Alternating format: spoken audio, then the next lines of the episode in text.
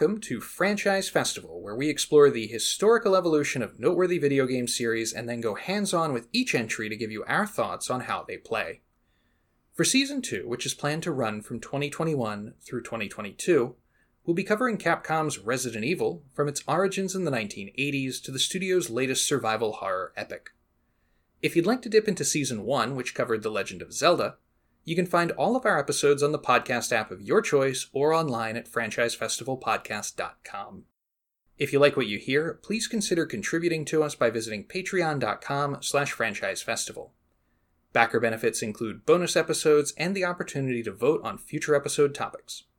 Episodes on core Resident Evil games will remain free to all, of course, so no worries if backing us financially isn't your cup of tea. Listens, shares, reviews, and comments are all just as valuable to us. Finally, a couple words of warning before we get started. Resident Evil is a horror series that includes a fair amount of violence, so the show may not be suitable for younger listeners. Every episode will also thoroughly spoil the game we're covering, so please be sure to seek it out ahead of time if you want to remain surprised. New episodes on core series entries will premiere on the first of every month, so you'll know in advance which game we're playing next. As ever, we're your hosts, Chris. I'm Spencer. And I'm Hamilton. And we're glad to have you with us today. Let's talk Resident Evil.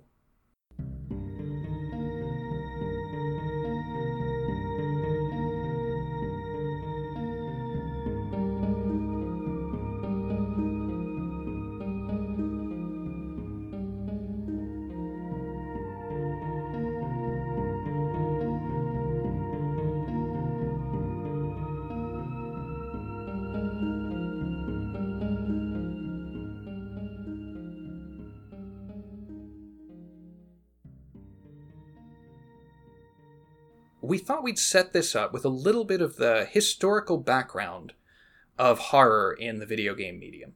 There were almost certainly quite a few horror text adventures that were made for like mainframe computers and college campuses and stuff in the 70s. The first that I could find that got a really wide mainstream release was Nostromo of 1981. This was an adaptation of Alien for PC and it used those kind of like little ASCII symbols like you'd expect, like text symbols and so forth, like you'd see in uh, Rogue or what have you. What is often cited as the first horror game, however, is Haunted House from 1982. This was an Atari 2600 game. The player character, due to the, the graphics of the time, of course, is just represented by a pair of eyes, which, um, as we'll get into later, visual fidelity really matters with horror, and so um, having sort of a cartoonish pair of eyes is not really going to spook players too much. Friday the 13th is maybe the silliest of these uh, early horror games. And, you know, frankly, I don't see this cited as a horror game very often, but it scared me when I was younger. So, um, this is, of course, an adaptation of the uh, popular horror film for the Nintendo Entertainment System it combines an over the shoulder perspective when exploring interiors of cabins and so forth, and a side scroller perspective when you're moving around Camp, what is it, Camp Crystal Lake? Um, anyway, point of this is that um, there's there's kind of a ticking timer that's constantly counting down throughout this game, and so you get a game over if you're killed or if enough of the campers die during the in-game three day limit this sort of moves the genre forward in a certain way because you are constantly balancing the tools that you have and the resources that you have, be it the time limit, how much time you have left, or weapons that you've picked up or so forth, against losing campers. So you're you're trying to balance fighting enemies and avoiding enemies. Uh, the game ends when the player kills Jason, and uh, Jason is kind of an omnipresent threat in this. This is, in my opinion, maybe kind of the first video game version of, of Resident Evil's Nemesis boss. Uh, because Jason will appear semi randomly around Camp Crystal Lake and uh, very easily kills the player if it if uh, he encounters the player indoors. It's not a great game, Hamilton. I think you said you watched. Uh, I've watched, yeah, I've watched gameplay of it, and from what I understand, it's not great because it's it's infamously hard. Yeah, and it's infamously hard because it's infamously cheap. yeah, it is. So I believe that um because Jason, unlike Nemesis, there's really no good way, as far as I understand, to fight off Jason. Um, so you're going to have a lot of very cheap deaths. Yeah. Um, so go check it out. But I mean, I would not recommend that you that anyone really play it unless you like being frustrated. Certainly don't drop a lot of money on this game. Right? Yeah. Yeah. yeah, just live vicariously through us and others. Interesting as these earlier games are, the next two are really the, the key precedent for Resident Evil. The first of these is Sweet Home from 1989, which was released on the Famicom in Japan, but never made it outside of that country. This was developed by Capcom, who uh, Resident Evil fans will know, of course, is the studio that developed Resident Evil. This was directed by Tokuro Fujiwara and uh, his staff as a licensed tie in to a Japanese horror movie, also from 1989, called Sweet Home. It adapted the basic premise of the movie, which is uh, sort of a, a documentary team in a, a haunted house. But the events of the game are very different from the events of the movie because Capcom, I guess, much as they would be with some other big properties like uh, DuckTales and so forth, were given kind of free reign to tell a unique story more suited to video games than cinema or TV. Did did Capcom make Ducktales? Yeah, Capcom made DuckTales. Oh my gosh. Yeah. That is crazy. Yeah, there's a really great release that's what is it, like the Disney Afternoon collection, and it collects like all of Capcom's NES platformers. I did not know they're the ones that made that. Fascinating. They were firing on all cylinders in the 80s. It's a great game. Sweet Home is mechanically a top down RPG that, funny enough, looks more like Dragon Quest than anything else. And this is, of course, kind of famously the first uh, Japanese role playing game from 1986. It even has turn based battles, which you don't really associate with horror. Uh, but in the battles, uh, you play as this group of uh, one or more of a group of hapless documentary filmmakers trying to fight evil uh, demons and ghosts and so forth in uh, a haunted mansion.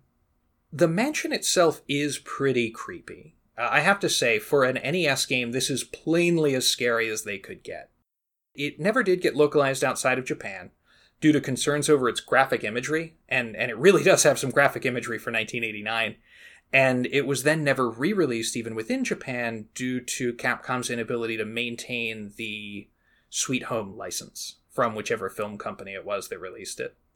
So Sweet Home kind of faded into the background, but it left a really big mark on Fujiwara, who had created it.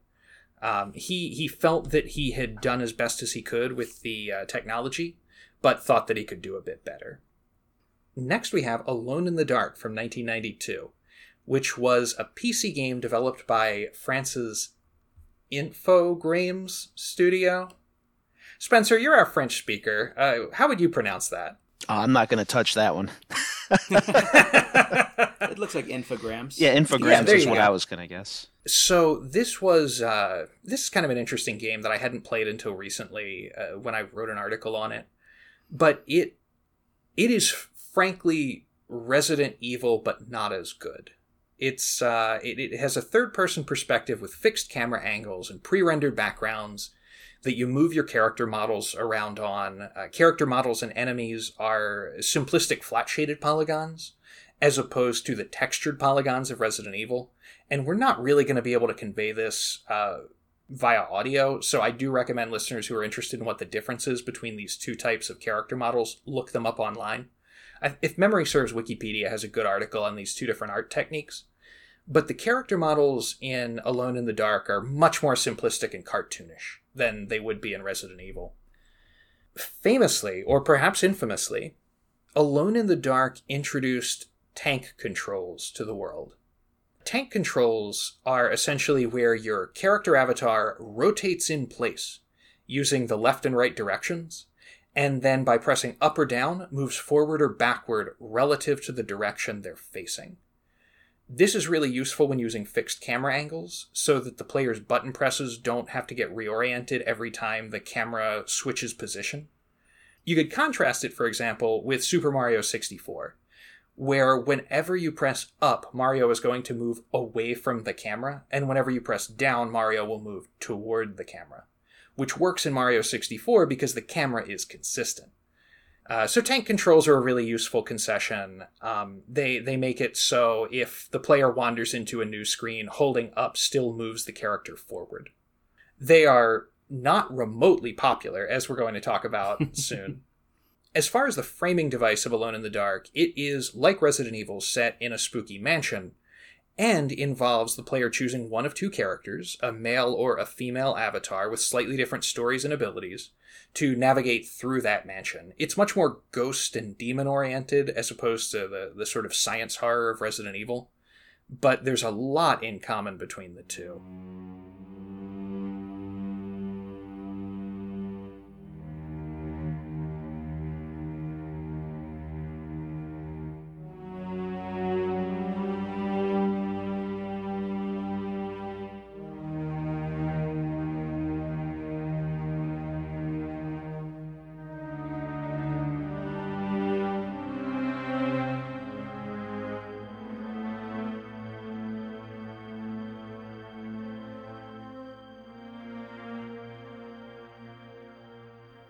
Along to the development of Resident Evil, I thought it worth mentioning very briefly what our main sources are for this information.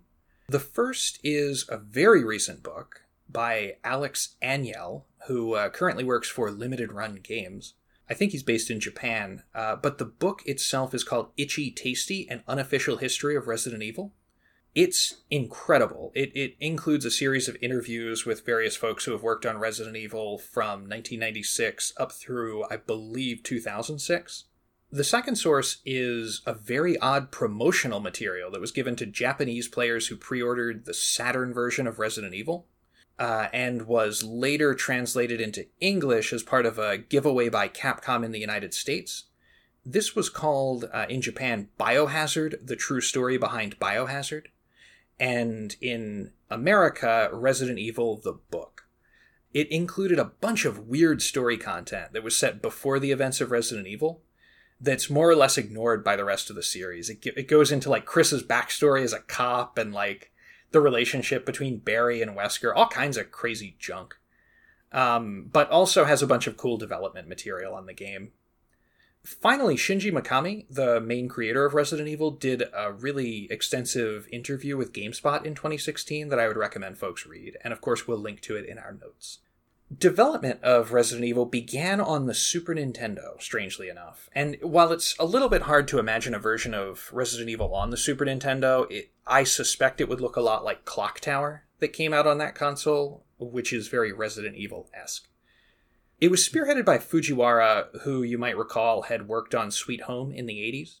Uh, he was kind of a big shot at Capcom by the early 1990s, and he had a passion for horror and really wanted to make it a video game genre because horror, despite what, what the impression you might get from our historical overview, it was still very much on the margins of uh, gaming during this period. So he originally pitched to Capcom Corporate a remake of Sweet Home but since Capcom couldn't secure the license to that uh, that intellectual property at that time, and releasing it overseas would be tough, Capcom had become much more of an international company in the intervening years. The studio decided to create something entirely new in the style of Sweet Home. Fujiwara then picked Shinji Mikami as the project director. Mikami had been a rising star at Capcom for his lead role in the Super Nintendo's Goof Troop, and Aladdin games from the early 90s. Uh, longtime video game fans, I suspect, will especially remember that Aladdin game. Uh, it was a real hit and recently re-released. It's it's still pretty engaging. Um, it, it's about as far from survival horror as it gets. So I think we're we're lucky that Shinji Mikami happened to be good at, at developing various styles. But if memory serves, there is a giant snake boss in the Aladdin game, so I think so. Oh, yeah. good point. Yeah. connections. Yeah, it, the original yawn. Mm-hmm. That's where it came from. Yeah. Capcom believed that the future was largely with CD-ROM technology, so they shifted development of this Sweet Home successor to the PlayStation as soon as development kits became available. Most video game genres don't really depend on graphical fidelity.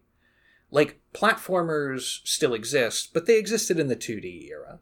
Shooters uh, are more lifelike than ever, but Doom is already really good. Uh, Role playing games are much bigger and more open world and, and look more realistic than they might have in the past, but really the DNA of Dragon Quest and Final Fantasy is still there. But horror is almost unique among video game genres for improving by leaps and bounds with visual fidelity.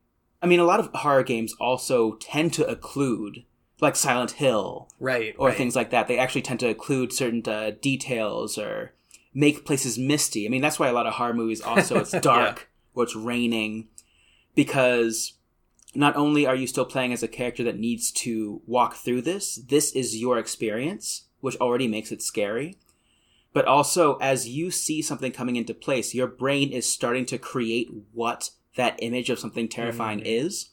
So when it appears, it's less it's less disappointing to your senses because you're just like, oh god, something's coming after me. That's why again in horror movies you never really see the monster. They usually don't just appear. Yeah. Um, in the first Resident Evil game, you see the dogs, but you don't really see them at first. You hear them. Yeah. And even when Um, you do see them, they're not like up close. Exactly. There's still like an occlusion to it. And You're the second game that we will cover later on, there's an um, there's an enemy that crawls on the surface of the ceiling, but you don't hear, you don't see it, you hear it. Yeah. So again, it's it is a combination of senses that makes it truly unique. But yes, the more terrifying something is, and the more that you build it up, then yes, when you see it visually, then it's really terrifying. Hamilton touched on this a little bit already, but it's not just the graphics, but sound fidelity is extremely Mhm. important for horror as well. yeah, you're right. You're right. Yeah. And maybe we'll touch on it later in specific sections, but the sound design in Resident Evil, I think, is really excellent. Um, because of the fixed camera angles, there's a lot of instances where you're relying on sound to identify if there's danger present. And the sounds that you hear of, like the zombies shuffling or the sounds that they make Mhm. when they're eating, is not something that you can really, you know, create with the sound processor that like a Super Nintendo had, for example. That's a really good point because if you go back and play Haunted House, uh, the Atari 2600 certainly didn't have the power to have, say, a soundtrack. It could barely do sound effects. And then even once you get to Sweet Home, uh, you've got uh, like a chip chiptune soundtrack, which is wonderful for something like Mega Man, but really has, struggles to deliver scares. Uh, and and of course, there's no ambient sound effects whatsoever. Yeah, I was gonna say like a game. I mean, once you let's say like you begin a horror game, and they do this on purpose, especially when they have the technology to do so. Mhm. You're walking through, and a, a crow suddenly flies away. Naturally, you're going to jump, and then you hear a door close. Yeah, You hear a branch snap. I can By hear the it time, now. by the time something starts coming at you, even if you're, it's not quote scary to you, you're gonna freak out at it because you're already in a heightened state of anxiety. Exactly. Yeah, it's well crafted. hmm So the earliest experiments by Mikami and his team on the PlayStation differed quite a bit from the game that we would eventually get, but they were always set in a spooky isolated mansion inspired by Sweet Home as well as Stanley Kubrick's interpretation of The Shining. The first concept that was abandoned along the way were ghost enemies. These were pulled directly from Sweet Home. Uh, longtime survival horror fans will know just how creepy ghosts can be in a horror game from the uh, Fatal Frame series. But Mikami decided to drop them in favor of zombies, which had been inspired by George Romero's Night of the Living Dead and Lucio Fulci's Zombie. He was particularly interested in the fact that one of the main sources of tension in zombie cinema tends to be characters making stupid decisions. And so he wanted to create a zombie story where you could make the right choices and actually defeat the undead. The next concept that was dropped from the Resident Evil prototype was cooperative gameplay. Uh, this is something that would turn up quite a bit later on in the series, but was there from day one. It was there pre day one, in fact. It would have used the PlayStation Link cable to connect two PlayStation consoles with players playing on two separate televisions rather than using split screen but it was dropped due to technical concerns. There aren't a lot of details on that, but it seems they couldn't quite get the game to run correctly.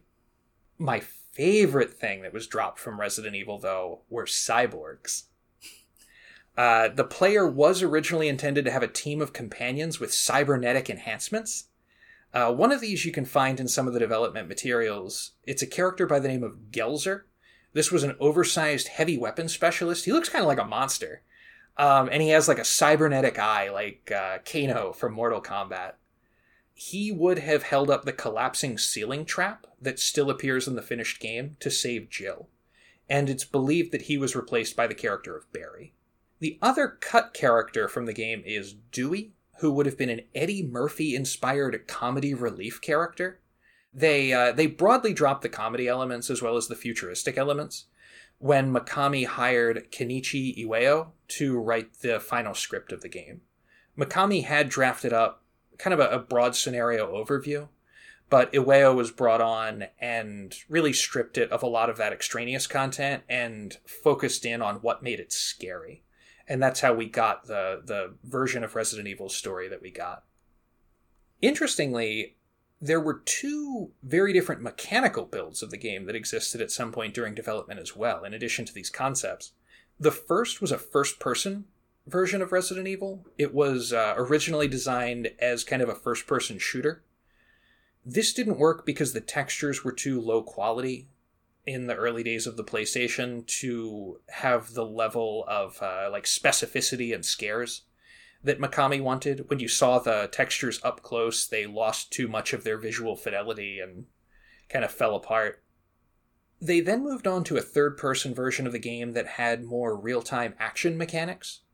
This had polygonal environments rather than pre rendered environments. Guns could be swapped in real time. You still played it from a third person perspective, but it didn't have tank controls. It just had the standard 3D movement controls where, as we said earlier, moving up moves the character away from the camera, moving down moves the character closer to the camera.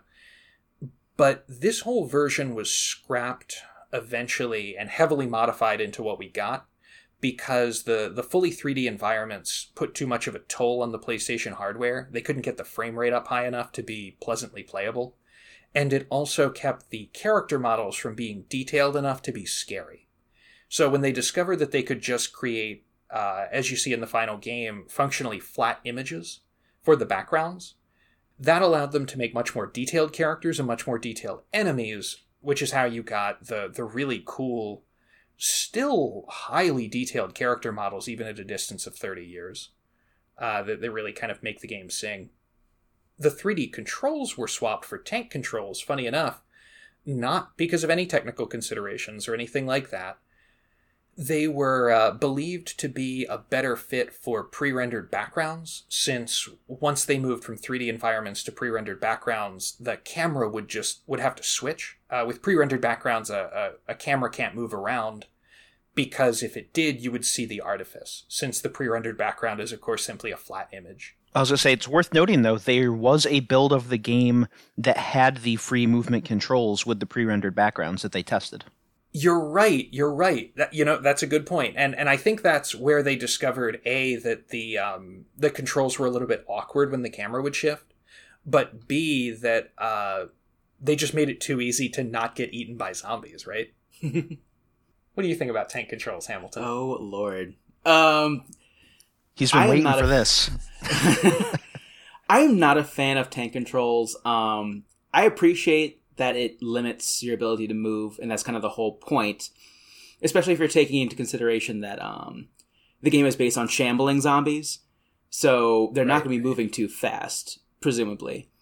Um, which is why I understand that they tried to make quicker moving enemies in terms of hunters and other creatures that we'll get into a little bit later. Yeah. And I think in the remake, there are some monsters that can move a little bit quicker because they anticipated that you would have quicker rea- uh, reaction time. The um, genre had been around for a the while. Ra- yeah, it'd been around long enough where it's like, okay, well, now we can set up something where if you really hate tank controls, we'll give you traditional controls, but we're also still going to have to make this scary. So we're going to make these monsters able to um, to catch up with you. For me, my frustration was um, it it created tension, but it was a little artificial yeah. tension for me in the sense that like it's less scary about the fact that I have to sit here and press the right button, and my sl- my character slowly but surely moves to the right. They rotate in place, rotate like you in do place, in uh, like you do in real life, and they're moving. So their their character models are also moving, just in place, and then you have to press up for them to run. And I'm just like, all right, my my tension has gone to annoyance because he's not moving. Um, I guess it can hurt your suspension of disbelief too, right? Like, yeah, it, it almost makes it less lifelike. Because like I'm not. I mean, I haven't ran from a whole lot of things in my life, but I would presume that if I needed to run from something, I probably wouldn't slowly turn in place to one thing, to one side until I had to run. Um, but that's also kind of the same way that like bosses work and like Yeah. this game works in the sense that a lot of the bosses in Resident Evil games are fought in a very small environment Right. at first because they anticipate the tank controls and they also want to make it seem as though you're kind of trapped with this monster which that again i can appreciate but the the inability sometimes to just get out of the way makes battles a little bit annoying for me so i don't hate tank controls in fact i really much appreciate what it's trying to do yeah. it's just I don't like the increase of frustration that I get instead of the tension that I want from how scary something is. Yeah, I can dig it. A a lot of folks um, have the same problem with Resident Evil 4, which we're going to get to in a few months, where uh, the even though it feels like a relatively modern third-person over-the-shoulder shooter, the main character can't move while they're aiming, and so that's uh, in tension with how people play modern shooters. Uh, but the enemies move in such a way that if you could move while aiming, it would remove all of the challenge. So it's like it's this stumbling block that makes it much more difficult to play for a lot of people. That at the same time is so baked into the design that not having it trivializes the gameplay. hmm It's a really interesting problem. The development of Resident Evil would end up taking three years and involving over 80 people, which was significantly larger than anything Capcom had previously made. Like, you think back to the Mega Man games, that for as polished and popular as they were, not a single one of them took more than about nine months to design and had more than kind of a skeleton crew of like five to ten people working on them. And even Capcom's games in the 1990s, things like Street Fighter, still didn't have that many people working on them. Uh, but happily, uh, even though the Capcom executives did not believe that the game would sell well, uh, Fujiwara, for example, was replaced about halfway through development by somebody else who very nearly canceled the game. Happily, the project was allowed to continue, and upon release, was a massive commercial and critical success, dramatically more than Capcom had been expecting. Yeah. So two more uh, pieces of information I thought were interesting about the near cancellation of Resident Evil. Uh, it wasn't just internal opposition at Capcom. At some point, they had hired a consulting firm uh, to kind of help them get through the slump they were in, and the consultants were pretty adamant that Resident Evil was a project that should get the axe. So Fujiwara really had an uphill battle uh, keeping this on the, the release schedule, but he did it. Yeah. Uh, also, one thing that helped Capcom uh, fund this, the CEO at the time owned a winery. right. Yeah, this is in that book. This is in Itchy Tasty. Yeah.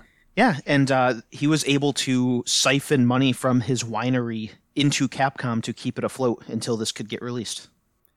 Yeah, Capcom actually almost went bankrupt during the period that Resident Evil was being developed. Uh, and and thank goodness he had that that side hustle over in the U.S. West Coast, eh? Yep. It was released almost simultaneously in Japan and North America. It came out first in Japan on March 22nd, 1996, and then in North America eight days later on March 30th. It was titled Biohazard in Japan, but was renamed internationally because of the perceived potential for a copyright conflict with a DOS game and a New York City punk band, which both had the name Biohazard. The international release had quite a bit of content censored from the original. And this is kind of an interesting change in culture between when this came out and now, uh, just because of a, a change in how Japanese rating boards worked during the 2000s. While they're functionally the same game visually outside of those censorship issues, the biggest mechanical difference between the original version of this in Japan and the international version is that Capcom stripped out the auto aim from the international version. And this is a huge problem because the game was designed with the idea that if the player tapped a button, they would auto aim their gun at the nearest enemy. When you don't have auto aim, you're kind of trying to figure out where the enemy is in relation to the character, and it doesn't quite work in these pre rendered environments. So you sustain quite a bit more damage uh, when playing the international version. And the reason for that, which I think is pretty funny, is that uh, rental stores were not a thing in Japan at the time. So Capcom believed that if players rented this in, say, North America, they would beat it in a weekend if it was too easy and never buy it. Terrible decision. Well, you know, I say it was a terrible decision. The game was a big commercial success and led to lots more Resident Evil. So maybe it was a necessary evil. I don't know. a necessary resident evil. Necessary Resident Evil.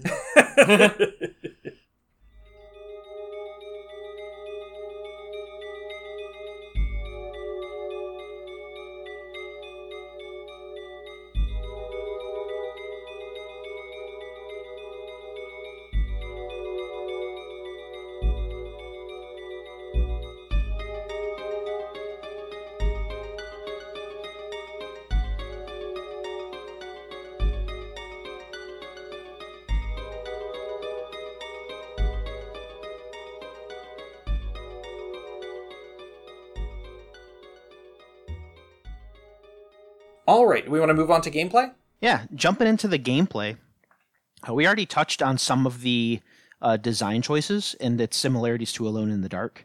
It's third person fixed camera angles on pre rendered backgrounds. Uh, you move your character with tank controls, and just to reiterate, that's left and right rotates your character, and then forward and back causes the character to move uh, in the direction that they're facing. In addition to that, there are two different playable characters, Jill and Chris. There is both uh, kind of route differences between these characters as well as mechanical differences. Chris moves faster and has more health. Jill has more inventory space and gets a lockpick uh, that gives her access to kind of some more resources. She's the master of unlocking, so it's only natural. She is. Uh, and I think that's probably a good segue into kind of talking about one of the overarching kind of design principles of this, uh, and that has to do with like the scarcity of resources and inventory. Yeah. Uh, does Chris get uh, four or five inventory spots? I forget. I thought he got six and Jill got eight. Well, I guess it depends on whether you look at um, the knife as a something that you can swap out of your inventory or not. I always take it out of the inventory because the knife is useless. You're It right. is. Jill does get eight. Sorry about that. So I played through as Jill. Most of my time, at least, was as Jill. So I'm gonna probably reference her by default. Her playthrough by default. Because of the limited inventory space that encompasses everything from healing items to puzzle items, keys, weapons, and the ammunition for reloading those weapons, Yeah. you have to proceed through the game and make choices about what you want to move forward with you. And it also really impacts your ability to collect resources because if your inventory is full and you find new things you want, you might not necessarily be able to pick them up and you have to backtrack to get those items and store them for later in a save room. It's like tank controls, right? Like it's a level of friction that is a key part of the gameplay because it forces you to make decisions and uh, makes things harder for you, right? Yes. And it's important because of the way that this game contextualizes the space that you're in. Yeah. If you look at this on paper, the mansion in which this takes place is a relatively small space, but you have to backtrack a lot, Yeah. and that makes it seem bigger. And normally, backtracking in a game might not feel good, but it's really strong here because zombies do so much damage to you and ammo is so precious. You are constantly having to try to make the call as to whether or not to spend ammo to eliminate a threat from a spot in the mansion or to try to bypass it. Yeah. And so identifying areas that you are going to be moving through a lot is really crucial to making that decision as to whether or not you want to try to fight a zombie in an area or avoid it. Yeah, that's part of the fun of it, right? Like it's almost more of a um, like an organic way of what more modern games do with like skill trees, where you kind of specialize a character in one type of action or another. In this case, you're making those kind of uh, decisions on specialization more organically because you're deciding to like specialize on a route through a mansion and whether you want to have more healing items or you want to have more ammo by virtue of which resource you're going to use to either eliminate enemies or restore your health after being hit by them because you decided not to eliminate them. Exactly. It's also very interesting intentional uh, design choice as well because if you had ammo that's just kind of flying from everywhere, you kind of feel invincible, and that would take Yeah. away the tension because it's like I could just pretty much machine gun everything. So Right. why am I scared of it? But when they intentionally give you so very little resources, um, and you're going to miss when you shoot, I don't care who you are, unless you play this game a lot. Yeah, auto aim or it. not. Yeah. Right, you're going to miss. So eventually you're going to run to that dread of, oh god, now I have no ammo. I have to run. Yep. Well, sorry if this seems like off the cuff, but since we mentioned save rooms already and the preciousness of resources, re- preciousness of resources, we should talk about save ribbons because this is a pretty mm-hmm. contentious aspect of this game design that we have somehow managed to not bring up yet. Yeah. In Resident Evil, you find these typewriters that function as save points. And the way that works is not too dissimilar from any other game, but in order to save at the typewriter, you have to use a consumable ink ribbon, which puts a finite amount of saves in the game. Yeah, I don't think I've ever seen this in any other game. I don't believe Yeah. I have either. I personally really disliked this system.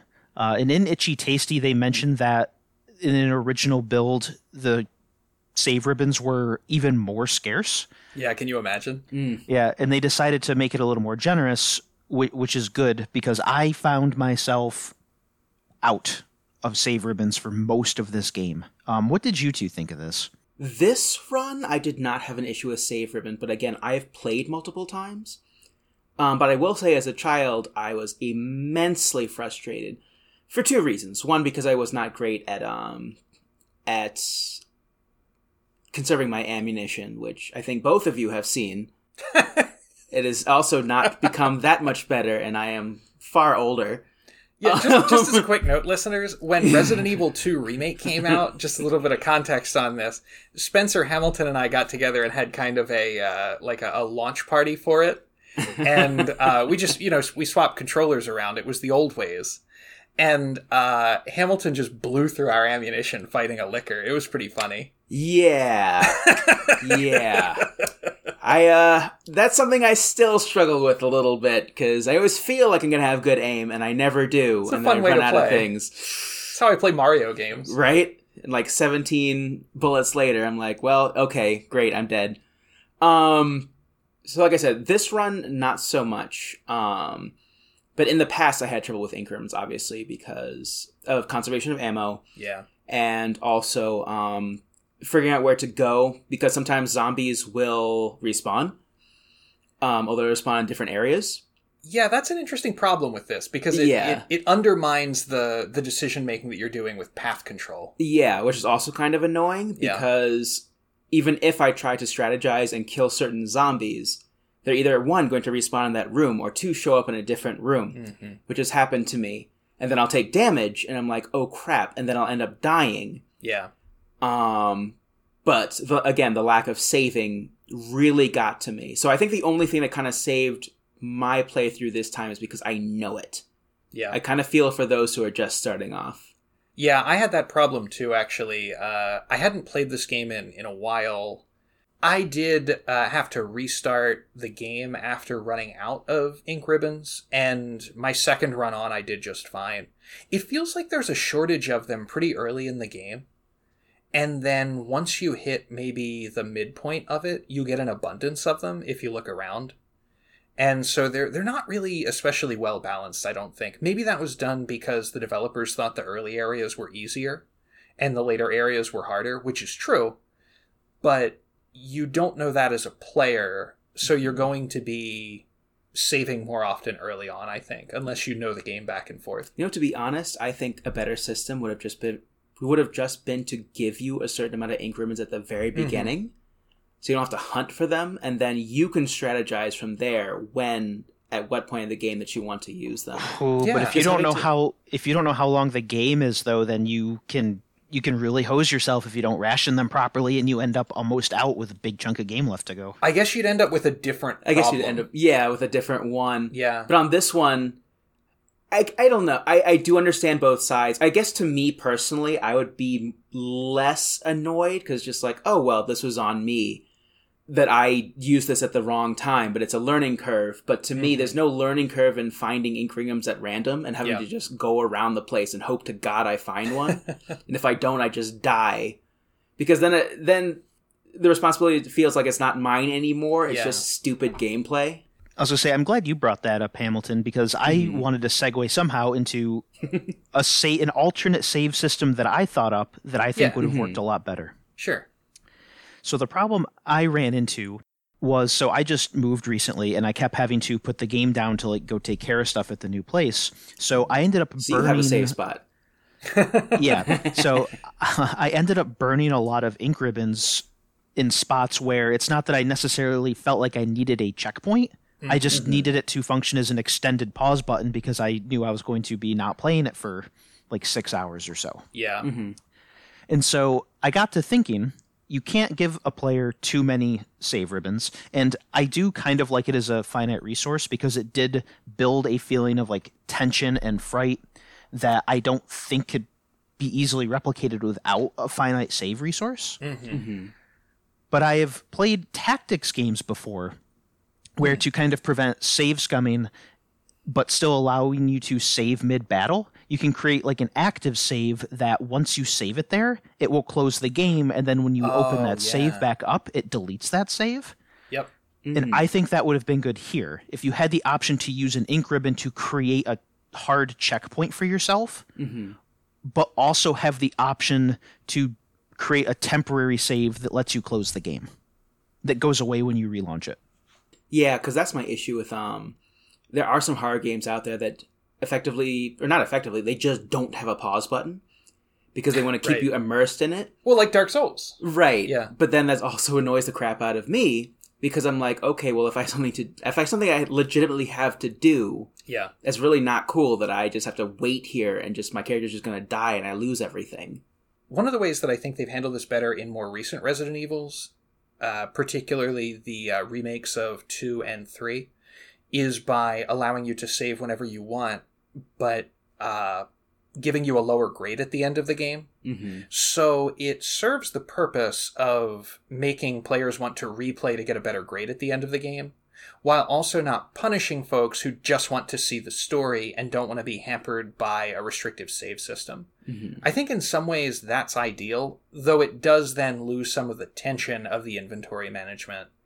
I do agree that I think I like the grade system though, because sometimes, I mean, I, I get trying to make the games that are going to kind of please the um the old Resident Evil players, but there are some people who like I don't believe like you should chase away newcomers either who just Yep.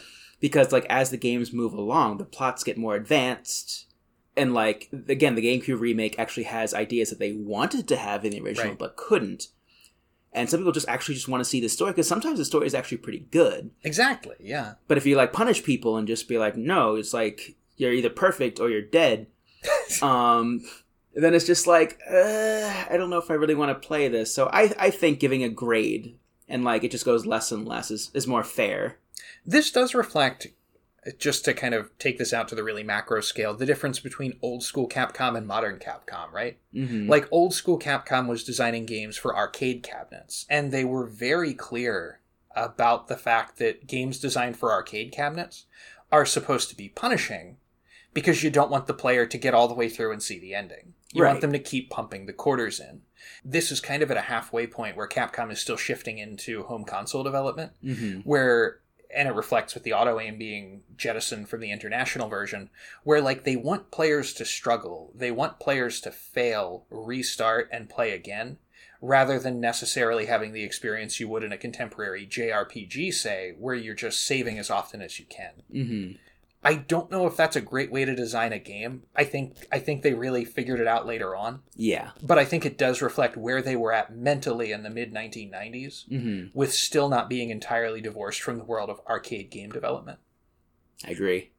So we mentioned the weapons in this game, and both characters have access to uh, a, a variety of them.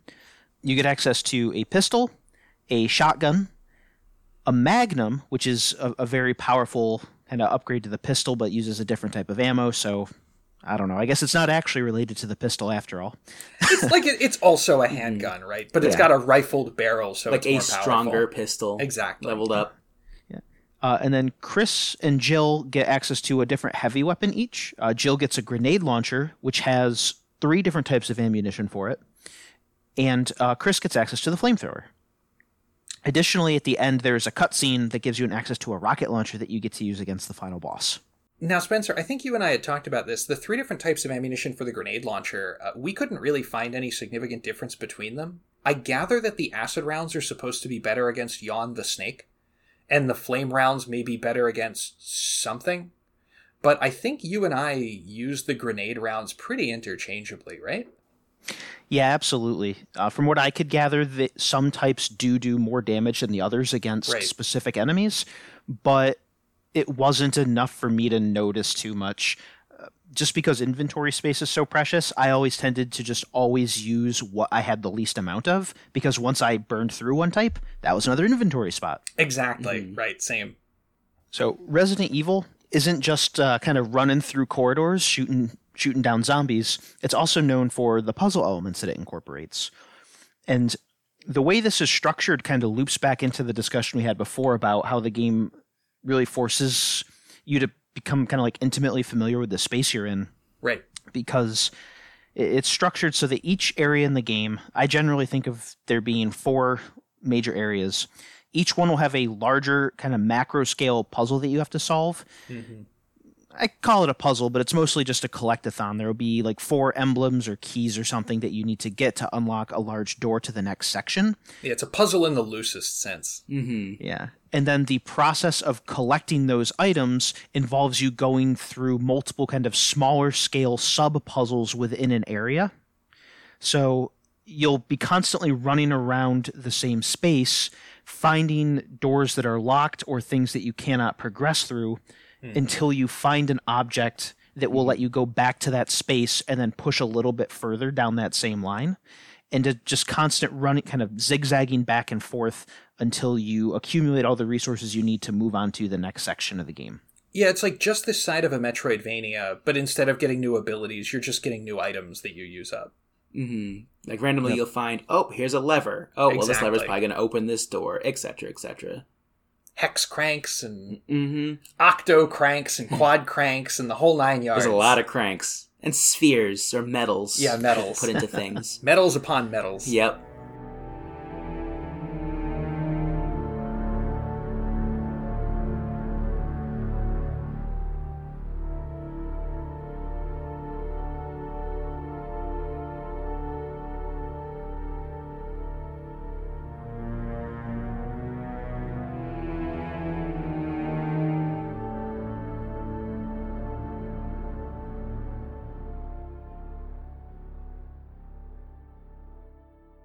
Since they're so pivotal to you know the game let's go through uh, i'd like to go through a kind of a list of the different enemies you encounter real fast Yeah, let's do it. Mhm.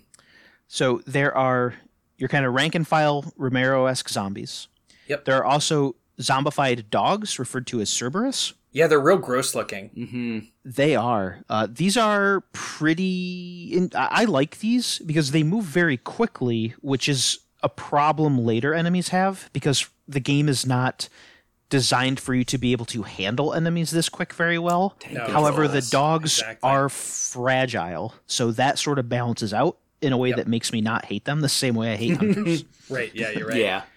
We've got snakes, and the wrinkle with snakes is that they poison you, which reminds me that we should probably discuss herbs.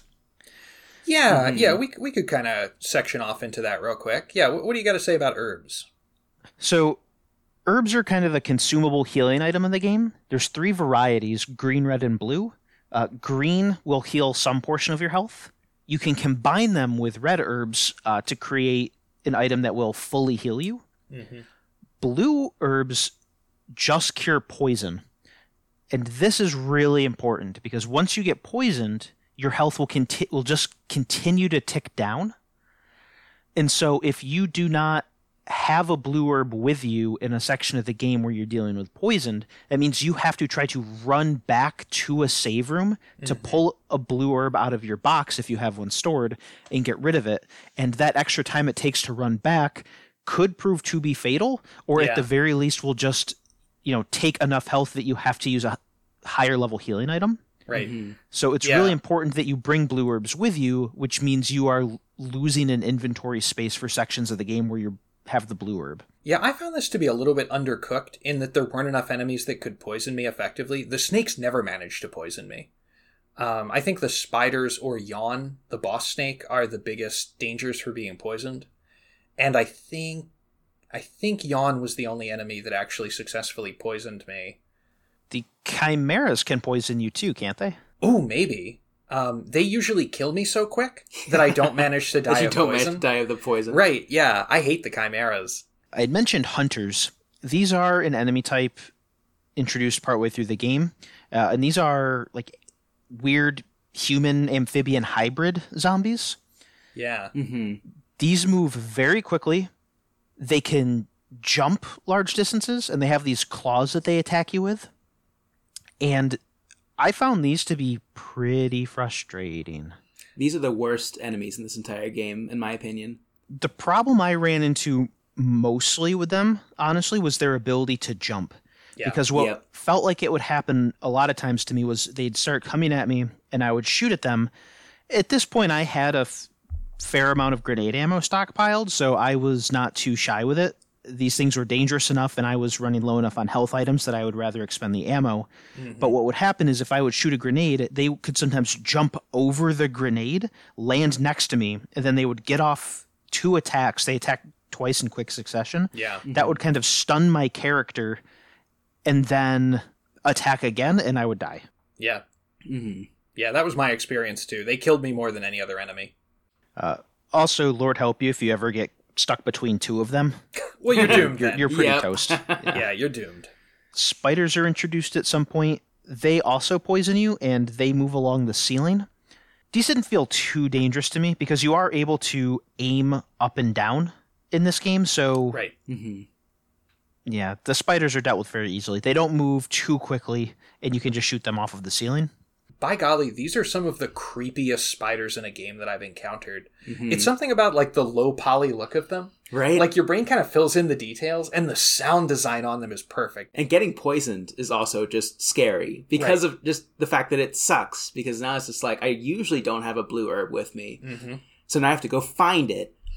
And unlike so many other games where it's like there's there's ways around poisoning, that usually is what gets my um my health low. Right.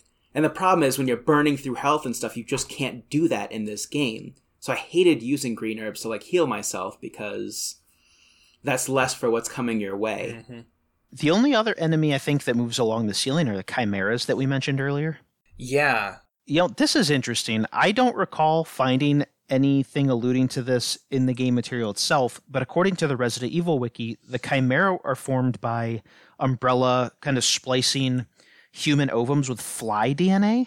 So oh, you've got some cool. cr- Mhm. Yeah, you got some Cronenbergian horror uh, creeping its way in here too. See, that's why I go on the wiki because like there's so much stuff that's explained in Yeah. books and things that they don't mention here. Same thing with hunters. Yeah. Because Mhm. like the chimeras, if memory serves, do not turn up in any other Resident Evil game. Yeah, I think they're exclusive to this, and like that that fly connection makes sense. Like they look like little horrible like fly monkeys or Mm-hmm. yeah, something. they do.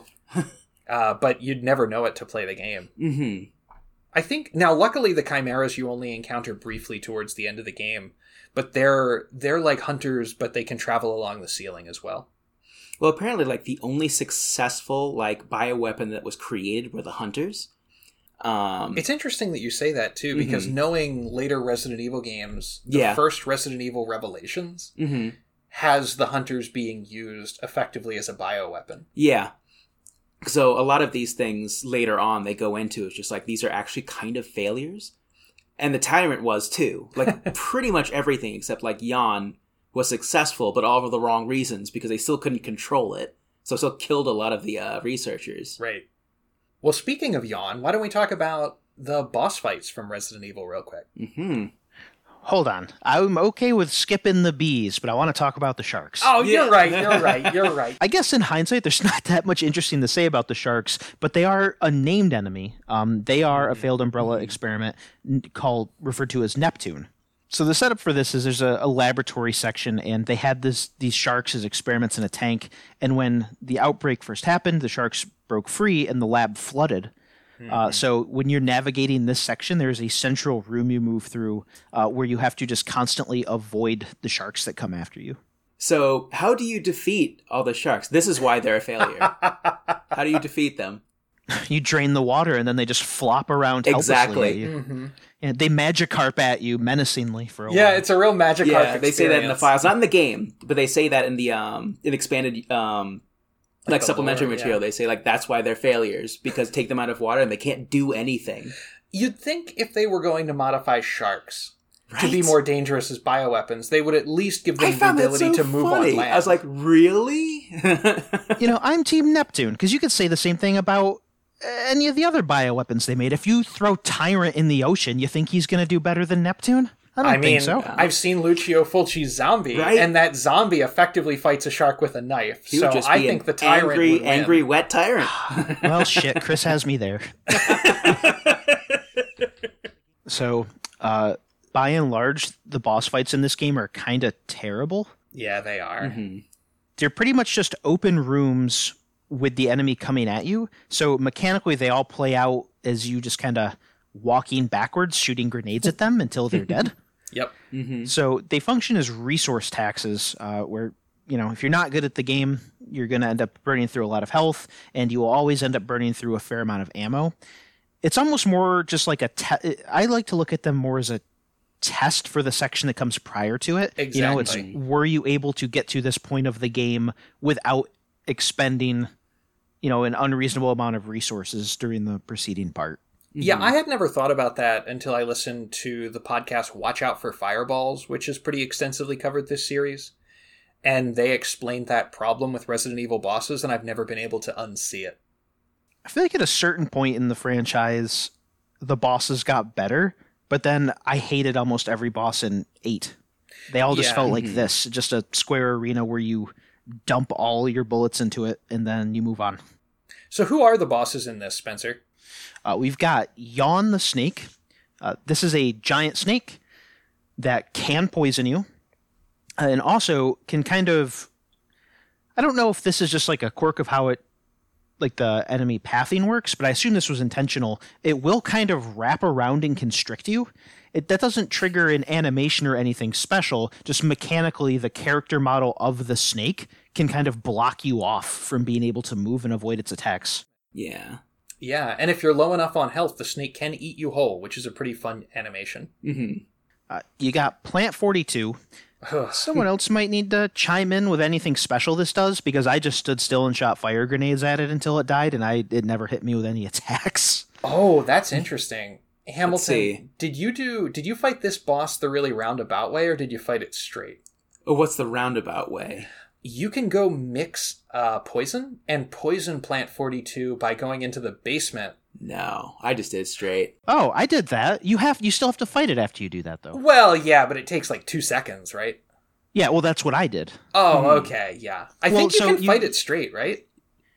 Do you have to poison? Can it? you can't No. can you get to it straight? Because there's a door you have to go through that's blocked off by its roots, and you mix the chemicals, and then you pour the chemicals on its roots to kill those, and you go through the door, and then after that point you fight the rest of the plant.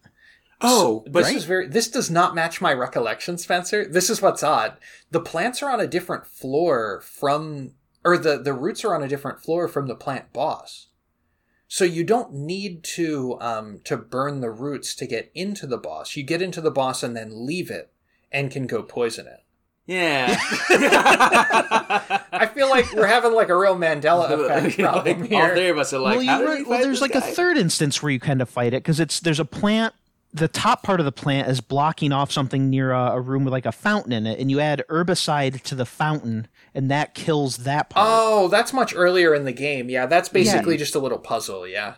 Yeah, and then when you go down below, you do the whole meta puzzle with mixing all, figuring out how to mix the chemicals together. I really and then like the that room, puzzle. the room that's Mhm. blocked off with the roots is in like the room with like the, it's like the break room in the laboratory, because it's like when you go into the shark room and turn left, it's there, right? You go in there's like a pool table, and then it's blocked off with the roots. You burn those. Man, like your your version of the guardhouse is arranged very differently from my mental version of the guardhouse. like the room with the pool tables is on the main floor. Oh, you're right. And That's the got the lab is in spiders the in, it. base- He's on the main floor. Yeah. Yeah, but there is one in the basement. Is there one? You're right, though. I guess the r- Hmm. floor above that is where the plant is. So what the hell did I burn the roots for? You discovered like the Slender Man creepy pasta like bonus Some guardhouse. super secret plant boss thing. Plant fifty eight. Plant 58. well, I uh, don't know. Plant but forty two. Hey, the more things you kill in this mansion, the better. So I'm glad you killed whatever it was. Yeah. You were right. You can fight Plant 42 without killing the roots. I never did that. It's like it's a much harder It fight was- and it a was much less interesting fight. Not easy to Yeah. fight. oh yeah, Um, that's what you did, right? Because that's what I did. yeah. It is. I'm not gonna say it's much harder. Yeah. Um, it's just longer. Mm-hmm. Um, I mean, you can still just go in there and just kick its butt. Yeah. It's a plant. it is a plant. Resident Evil happily would do away with plant enemies at some point, but Mhm. for some reason in the first couple they had a real thing. know. They love them. their their mutant plant things. Yeah. Like, all right, They are not scary. no, They're just plants, but bigger. just giant plants. yeah. but that's kind of this first game too, because you just have the giant snake. Yeah, it's the extra giant big. plant. Spencer's going to tell us what the next giant boss is. Yeah, yeah. Oh, we got Black Tiger, the giant spider. There's not too much to say about this. This I didn't encounter much with this that was too different from fighting the normal spider enemies. Yeah. Except maybe once this dies, it releases smaller spiders out of its body that I think can still attack and poison you. But thankfully, you can kill those just by running over them and squishing them. hmm Yeah, I think the average spiders can release babies from their body too, but I could never figure what triggered it. Then the final boss is Tyrant. Uh, this is kind of set up to be a. Well, maybe we'll get into this more probably in the story section, but this is just sort of the kind of ultimate final product that the Umbrella Corporation was trying to make with all this zombie chicanery. Yeah. Mm-hmm. Uh, the fatal flaw being that its heart is on the outside of its body, which seems like a pretty big mistake. But what do I know? I'm not a I'm not a scientist. I'm not a scientist. According to Wesker, it is the greatest life form. Yeah. so you fight this twice, once in a room where you just kind of run around a table and shoot at it, and it goes down pretty quickly. And then you fight it a second time in a more open area where you get your hands on a rocket launcher and then use the rocket launcher to explode the boss. Yeah, and it's mm-hmm. basically just like a taller zombie with like a bony claw for an arm. Pretty much. Yeah. It'll deal it'll deal some heavy damage if Yeah. you let it, but I mean it, it walks fairly slowly. It's not like the later ones that have like dash moves and can Right. like really be annoying. It is less challenging to face than two hunters. Yes, by far. Yeah.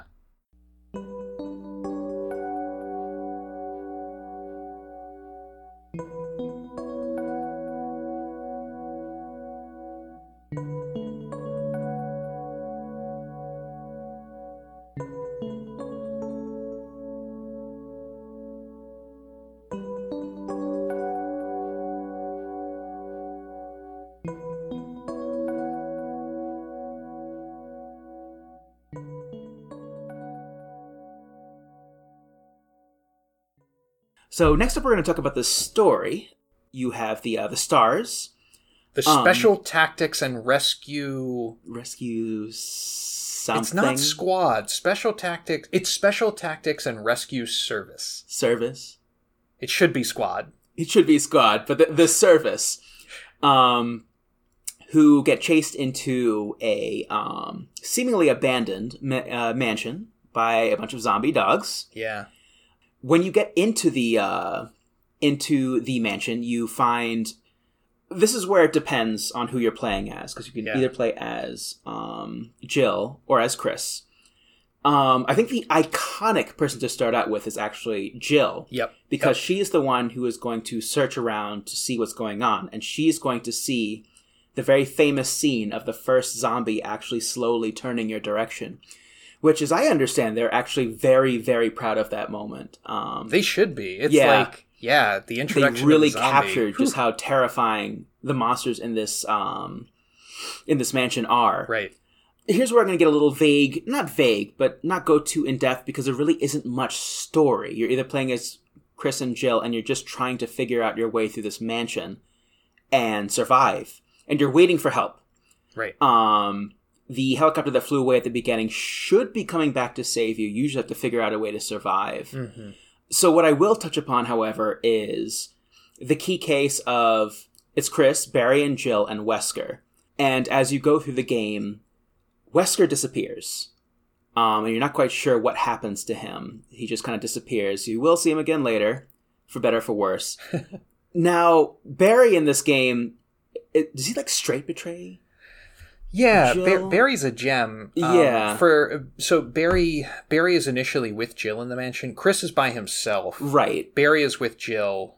Um, Barry seems to be helpful to Jill for Mhm. the majority of the game until uh, well, we'll get down to that in like in the noteworthy moments. Yeah, because there's two different. I mean, there's two different betrayals in this game. Right, But I right. think Good point. Yeah. Barry's um, Barry reason, is being blackmailed. Yeah, his reason is a little bit different, but I think it's still being blackmailed Yeah. um, to be against uh, the crew. Right.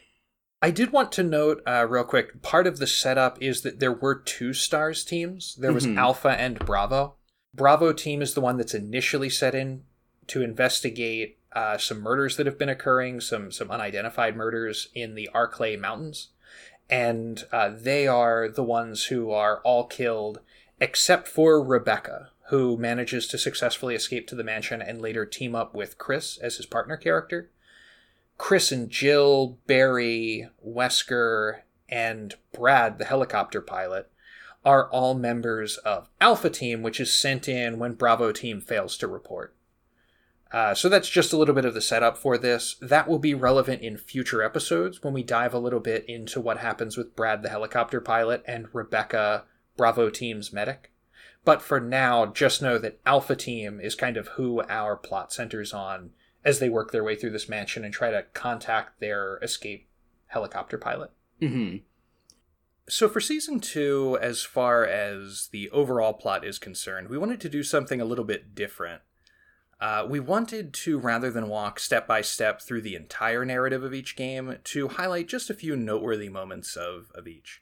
The first noteworthy moment that I would like to cover is actually a series of noteworthy moments, namely the monster reveals, which is spooky. Mhm, which is the big pull of the Resident Evil series. Yeah.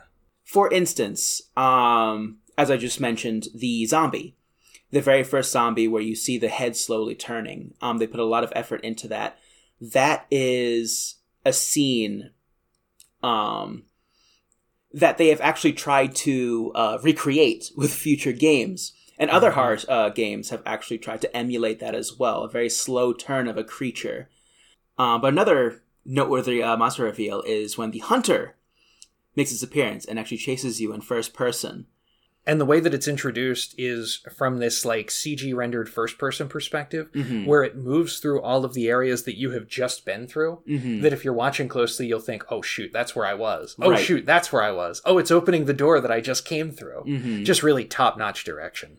The other great first person sequence that we encounter in Resident Evil, and, and it does kind of make you wonder if these are left over from that earlier build of the game where it was in first person. Mhm. I guess not, since these are kind of pre rendered CG sequences, but you know, maybe they took something about the art design. Mhm.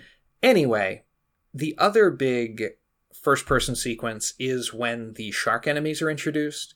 The uh, we see this originally from the perspective of one of the sharks as it jets through the water towards the player character around several hallways. Uh, so that again is pretty alarming. It's not quite as successful as the Hunter debut, but it is still pretty scary since you're wondering what's moving that fast in the chamber that I'm in. Mhm.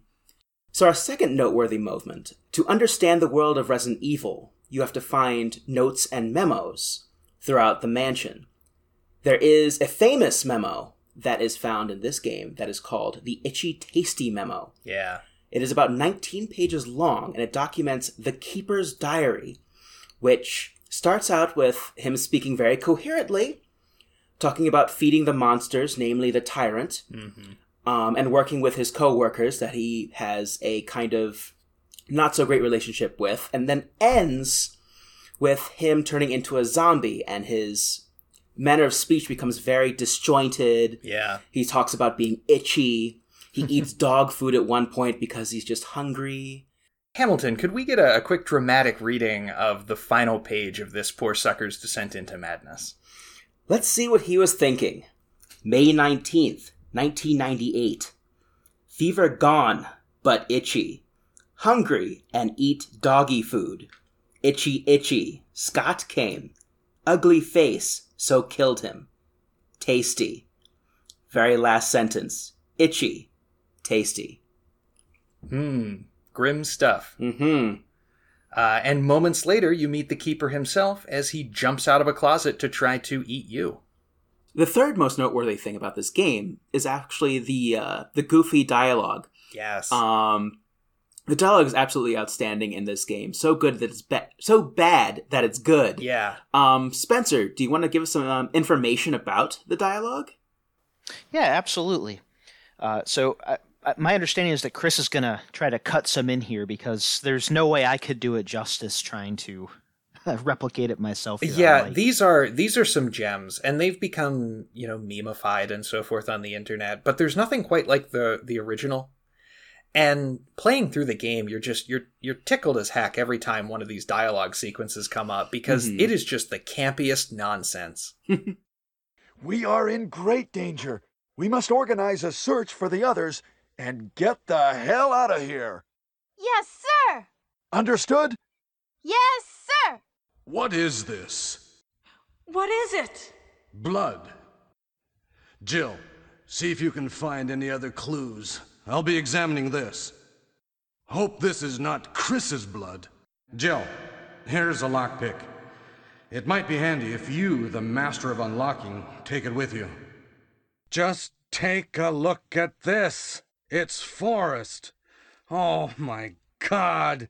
It's awful. I'm going to find out what caused Forest's death.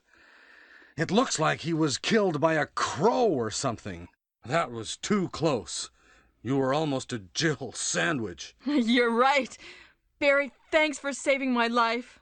But, Barry, didn't you say you're going back to the dining room to do some research? Why on earth are you here? Uh, I just had something I wanted to check.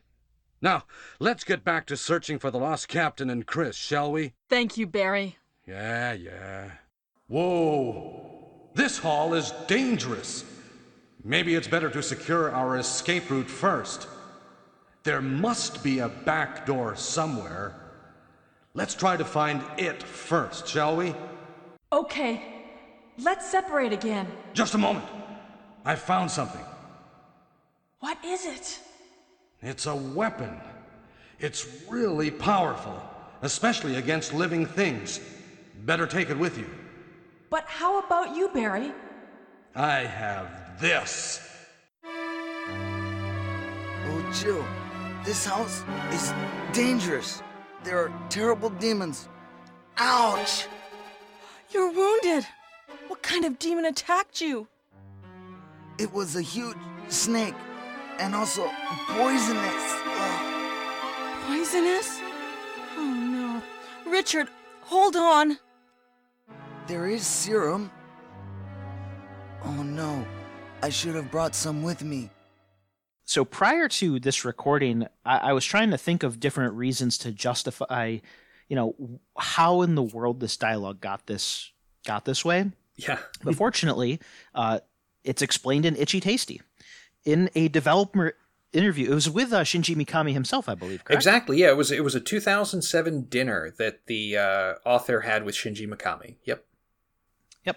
Uh, he discusses that the game does not have uh, a Japanese audio version. It's all in English. Right. And since most uh, people in Japan have taken some amount of English in high school but are not necessarily conversational in it, they intentionally tried to keep the dialogue as simple and like evenly paced out as possible so that anyone with like the most basic knowledge of English could sort of parse what's going on. Yeah, I think they use specifically the example of Barry holding up his gun and saying, "I've got this." uh, was Shinji Mikami's kind of uh, main example, and and it's like anybody who has even the most basic understanding of English would understand the context of what's being said there, even if from a native English speaker perspective it doesn't sound right. Yeah. And again, you'll hear the real thing, but it's not just the word choices that are bizarre. The cadence with which everything is delivered is mm-hmm. really, mm-hmm. really bizarre. And I, you know, they don't explicitly say this, but I think that's just to kind of purposefully separate out every word from one another as evenly as possible Yeah. so that it's easier to pick up on those things because sometimes if you don't speak a language you know or the conversational base of a language things can sort of blend together in a way that makes it difficult to pick up on, even if you know what the vocabulary is. Exactly. So a fourth noteworthy moment um, in this game is probably the most famous of any of the Resident Evil games. Yeah. Is uh, Albert Wesker's betrayal. Yeah. Um. So from the beginning, I mean, he kind of screamed villain anyway, wearing his sunglasses indoors, Just mountains of that gel in his hair. just mountains of gel. You do find out that he's basically kind of the big bad of this game. Yeah. Um. Despite being the head of stars. Yeah, there's nothing that they really touched upon too much as to what he's really working for, unless it's himself or somebody else. He almost comes across during his betrayal of the team as something of a zealot here. Hmm because he, he he describes the tyrant, the great boss monster, as the ultimate life form, Right. um, and he's going to unleash it on the world. However, it does seem as though Wesker does get his comeuppance for his betraying literally, it seems, everyone, because he is apparently killed by the final boss of this game, Yeah, uh, the Tyrant. You'll just have to wait and see if we see him or not, see him or not in a later, uh, later episodes. yeah. Maybe this is the last we've seen of Albert Maybe. Wesker. Maybe it This is. is the last time you you wear your sunglasses at night. Also, this leads us to our fifth and final noteworthy moment of uh, Resident Evil, which is blowing up the mansion. Kaboom! Um, so as you would expect, as most mansions do, uh, most mansions do, this one has a self-destruct sequence, um, which you have to activate at the very end, which also pits you in a race against time, which is why you're trying to fight off the tyrant, because the timer is ticking down while you're waiting for the rocket launcher to be delivered to you, which it eventually does, and you're able to use that, and you are able to escape the uh, the destruction of the mansion. Which, like Wesker, hopefully that will be the last we see of the mansion. We'll just have to see. Yeah, I like this uh, sequence because you, depending upon who you're playing as, if you're playing as Jill, you prime the mechanism itself. If you're playing as Chris, Rebecca primes it. But um, in either case, you need to kind of throw yourself into danger to set the mansion to self destruct in an effort to keep this from reaching the wider world. Uh, it is um, unlike later Resident Evil games where there is inevitably some kind of self destruct sequence set uh, and a race against time to escape from the facility that you're stuck in. In this case, the player character has agency in it, which I thought was pretty fun. hmm I just find it fascinating that they actually built their research facility. Actually, Umbrella has built all of their facilities with self-destruct sequences.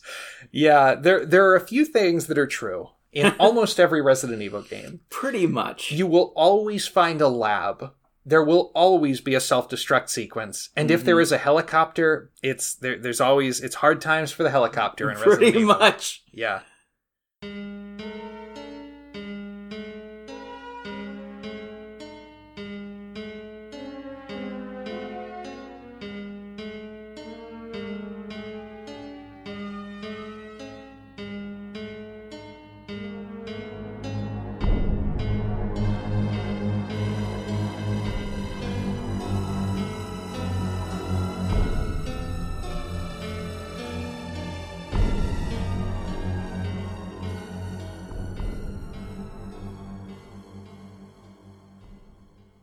One thing that we did want to highlight with this game, and we'll do this a little bit more as the series goes on, um, unlike Season 1, where The Legend of Zelda very rarely got substantial re releases or ports that were different from the originals, Resident Evil is almost the polar opposite. Resident Evil games tend to get quite a few ports, and oftentimes they're different in interesting ways than the original game.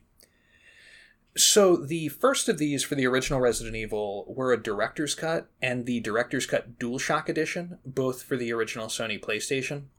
These add an easy mode to the game, a rearranged mode where it moves items around, as well as integrating auto aim back in.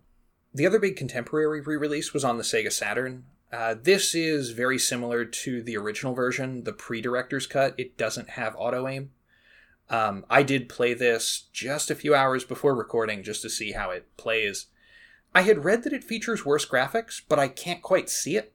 It does have two unique monsters in it. They're just palette swaps of the Hunter and Tyrant, but I thought that was still pretty fun. You get like a gold Tyrant in there. Chris also fights a bonus Tyrant in the lab in this version of the game. and you can find a zombified version of the character Wesker, which is pretty cool. The Saturn version is most interesting though because it includes the battle mode, which would later kind of evolve into the mercenaries mode in later series entries. In this iteration of it, it's kind of a bonus mode accessible from the main menu. You have to kill all of the enemies in a series of rooms with a predetermined weapon loadout before a time runs out. So this is kind of a more action-oriented game mode. That's uh, it feels a little bit more in common with Capcom's arcade offerings rather than the more long-form home console games that they'd been developing. And you know, now that I'm saying it out loud, I wonder if this was developed as an arcade It game. might have because battle modes were all the rage. Yeah. with all these games. Like even um, what am I trying to think? of? Even Mega Man had a battle mode. I think Mega Man Mhm. Seven. Yeah. It was like this is out of place, but you know this is just the way it is. Yeah, that is kind of interesting. It was the style of the time, Yeah. as uh, Grandpa Simpson might say. the next big iteration of the game is one that was never actually released. It was a Game Boy Color port, which was contracted to the United Kingdom's Hot Gen studio, and it was very nearly completed before Capcom axed it in 1999. I could not imagine what this game would look like. I should have showed you this. I have it actually. Hmm. Interesting. Um, believe it or not, I swear this is the most ambitious Game Boy Color game ever made. I have played it. It is the original Resident Evil. Really, It's Resident Evil on a Game Boy Color. interesting. It's entirely pixel graphics. There's nothing 3D about it, but the Mm-hmm. sprites are so carefully detailed that as they move further away from or toward the camera, Mhm. they are reshaded versions of the sprites to approximate 3D. really It's incredible. Absolutely incredible.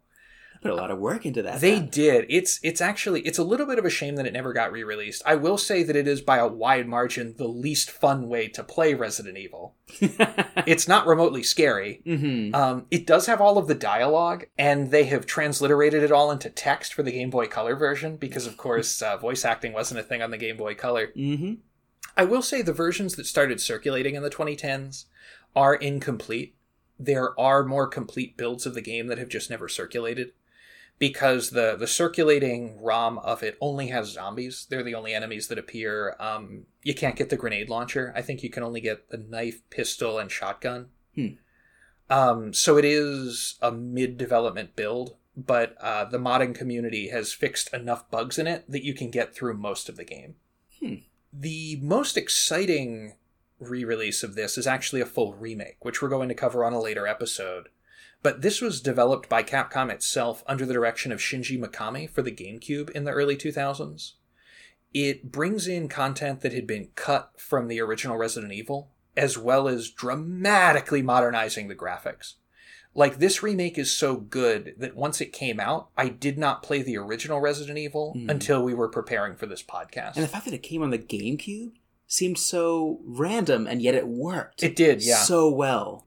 The most recent re release of this was on the Nintendo DS in 2006. It was called Deadly Silence. This includes improved character models but worse audio.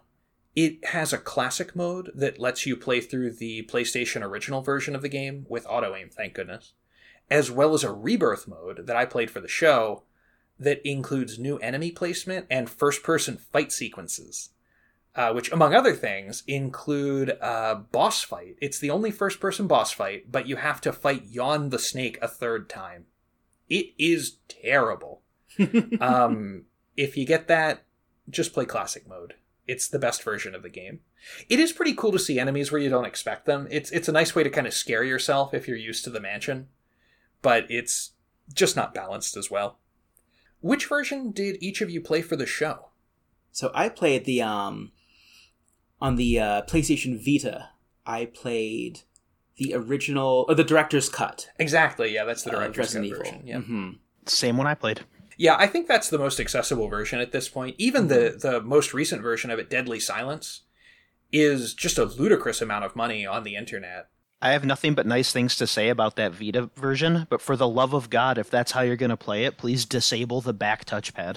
Yeah, that's oof. Yeah. I don't know how you did that for a while, Spencer. also, what the heck was Sony thinking? But I guess that's a, a conversation for another time. Spencer, what did you think of this game? I really, really enjoyed it. Um, most of my playtime with the original Resident Evil storyline came with the remake uh, that I played on my GameCube back in the day. Uh, and I really didn't remember too much about the original version. I was expecting to like this a lot less. Uh, yeah, the tank controls grew on me a lot more quickly than I was expecting. Um, I, you know, the common consensus around them is that they're really bad and have aged poorly. And at first, it does take it, it's quite an adjustment because so few modern games use them. But I'd say less than two hours, I was scooting around pretty good with them, um, and, and it felt pretty seamless. I think scooting around is the best way to describe it. Mm-hmm. Yeah. um, I did have some complaints with the save system that I, I I went over before, but I don't know. It, it, it was it was really good, and I think it's kind of special because as much as as big of a fan as I am of the modern Resident Evils, Yeah. there is something to this that those failed to carry forward into you know the modern entries. Yeah. Um, and it was really nice to go back and play this. This this gets a pretty hearty recommendation from me. Yeah, and it's Mhm. getting increasingly hard to find, uh, which is kind of sad. It, I think, I think the main way of accessing it at this point is on the PlayStation 3 or Vita online stores, which were very nearly dismantled this year in 2021. I assume that they will be sometime in the next couple of years, uh, so it will no longer be accessible through that means. The only other means of accessing this on relatively modern hardware is through the much maligned PlayStation Classic mini console, uh, which it was included on. But um, shoot, I've never met anybody who owns one of those. I think I know all of one person. I think who has one. There you go. Somebody not, bought one. Not terribly popular though. Hamilton, what did you think about this game? I I did enjoy it. Um, I will admit I have never been a fan of the um the inventory system, just based on my gameplay style. Yeah. I it's definitely a very unique way of doing it. Like usually in most games, your inventory changes based on like weight. Mhm. Like you are overburdened and you can't carry this amount of things, you have to drop it. Yeah, like that's the RPG style. It's like the RPG style. Yeah. In this game, you're you have slots, and those slots take up um, like your items take up those certain slots. So it's like a puzzle game almost. hmm We're trying to figure out where you're going to place things. Um, and I did get used to that because I've also played other games that kind of have that puzzle puzzle aspect. Not my favorite, but it's doable, and especially in this game. Um, we already covered the save mechanic again, so I don't need to cover that. But that would be my only kind of um, issue with it. And I, I did mention in the beginning that the tank controls are not my favorite either, but it doesn't stop you from playing this game at all, in my opinion. Um, I got I got used to it well enough where Yeah. I could still play through it. I could still run away from enemies when I needed to. A few cheap deaths here and there from hunters, but honestly, I think that this game, it um, its difficulty level is actually pretty fair. Um, I would say the only thing that would really chase anybody away is the um, just making sure that you have ammunition Yeah. and make sure that you're careful with your inventory. Um, but other than that, perfectly accessible. I suggest everyone who can access it nowadays, as we just said, sadly, give it a try, or at the very least, uh, look it up online and listen to all the uh, the wonderful dialogue. But um, how about you, Chris? What are your what are your final thoughts on this game? I like this a lot more than I was expecting to, kind of like Spencer. It had been a long time since I had played this, so I was expecting to not enjoy it. I was expecting it to be kind of a pale shadow of the remake. And it holds up. You know, it it is a pale shadow of the remake in in a certain sense since the remake is functionally this but more extensive and prettier. And yet this game does, as Spencer said, have something of a unique charm of its own. It's striking how fully formed this game is. It's striking that this would create a formula that the Resident Evil series would pretty much use and barely change from 1996 through nearly a decade later, whenever Resident Evil Zero came out, maybe 2003 or so. I enjoy the inventory management and save system more than most folks do, uh, because there's not otherwise a lot of meat on these bones. Like the um, those feel like pretty critical parts of the experience to me. But also, I understand where there are points of friction that would drive other people away. Same with the tank controls. they are a real stumbling block for folks coming to this fresh. And, you know, I, I respect that. This game still holds kind of a special place in my heart as where it all started. And I think uh, I think fans of later entries would be doing themselves a favor to go check this out if they can get their hands on it.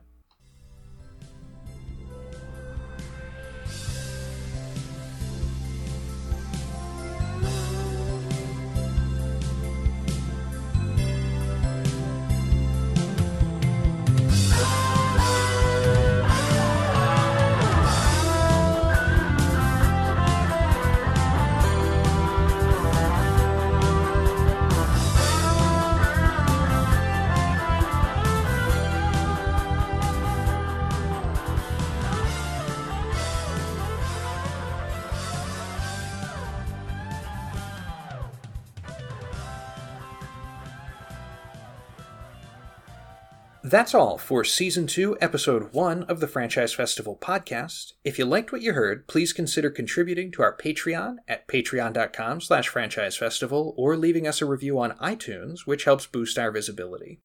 If you have any feedback, please write to us at franchisefestival at gmail.com or reach out to us through the contact page on franchisefestivalpodcast.com.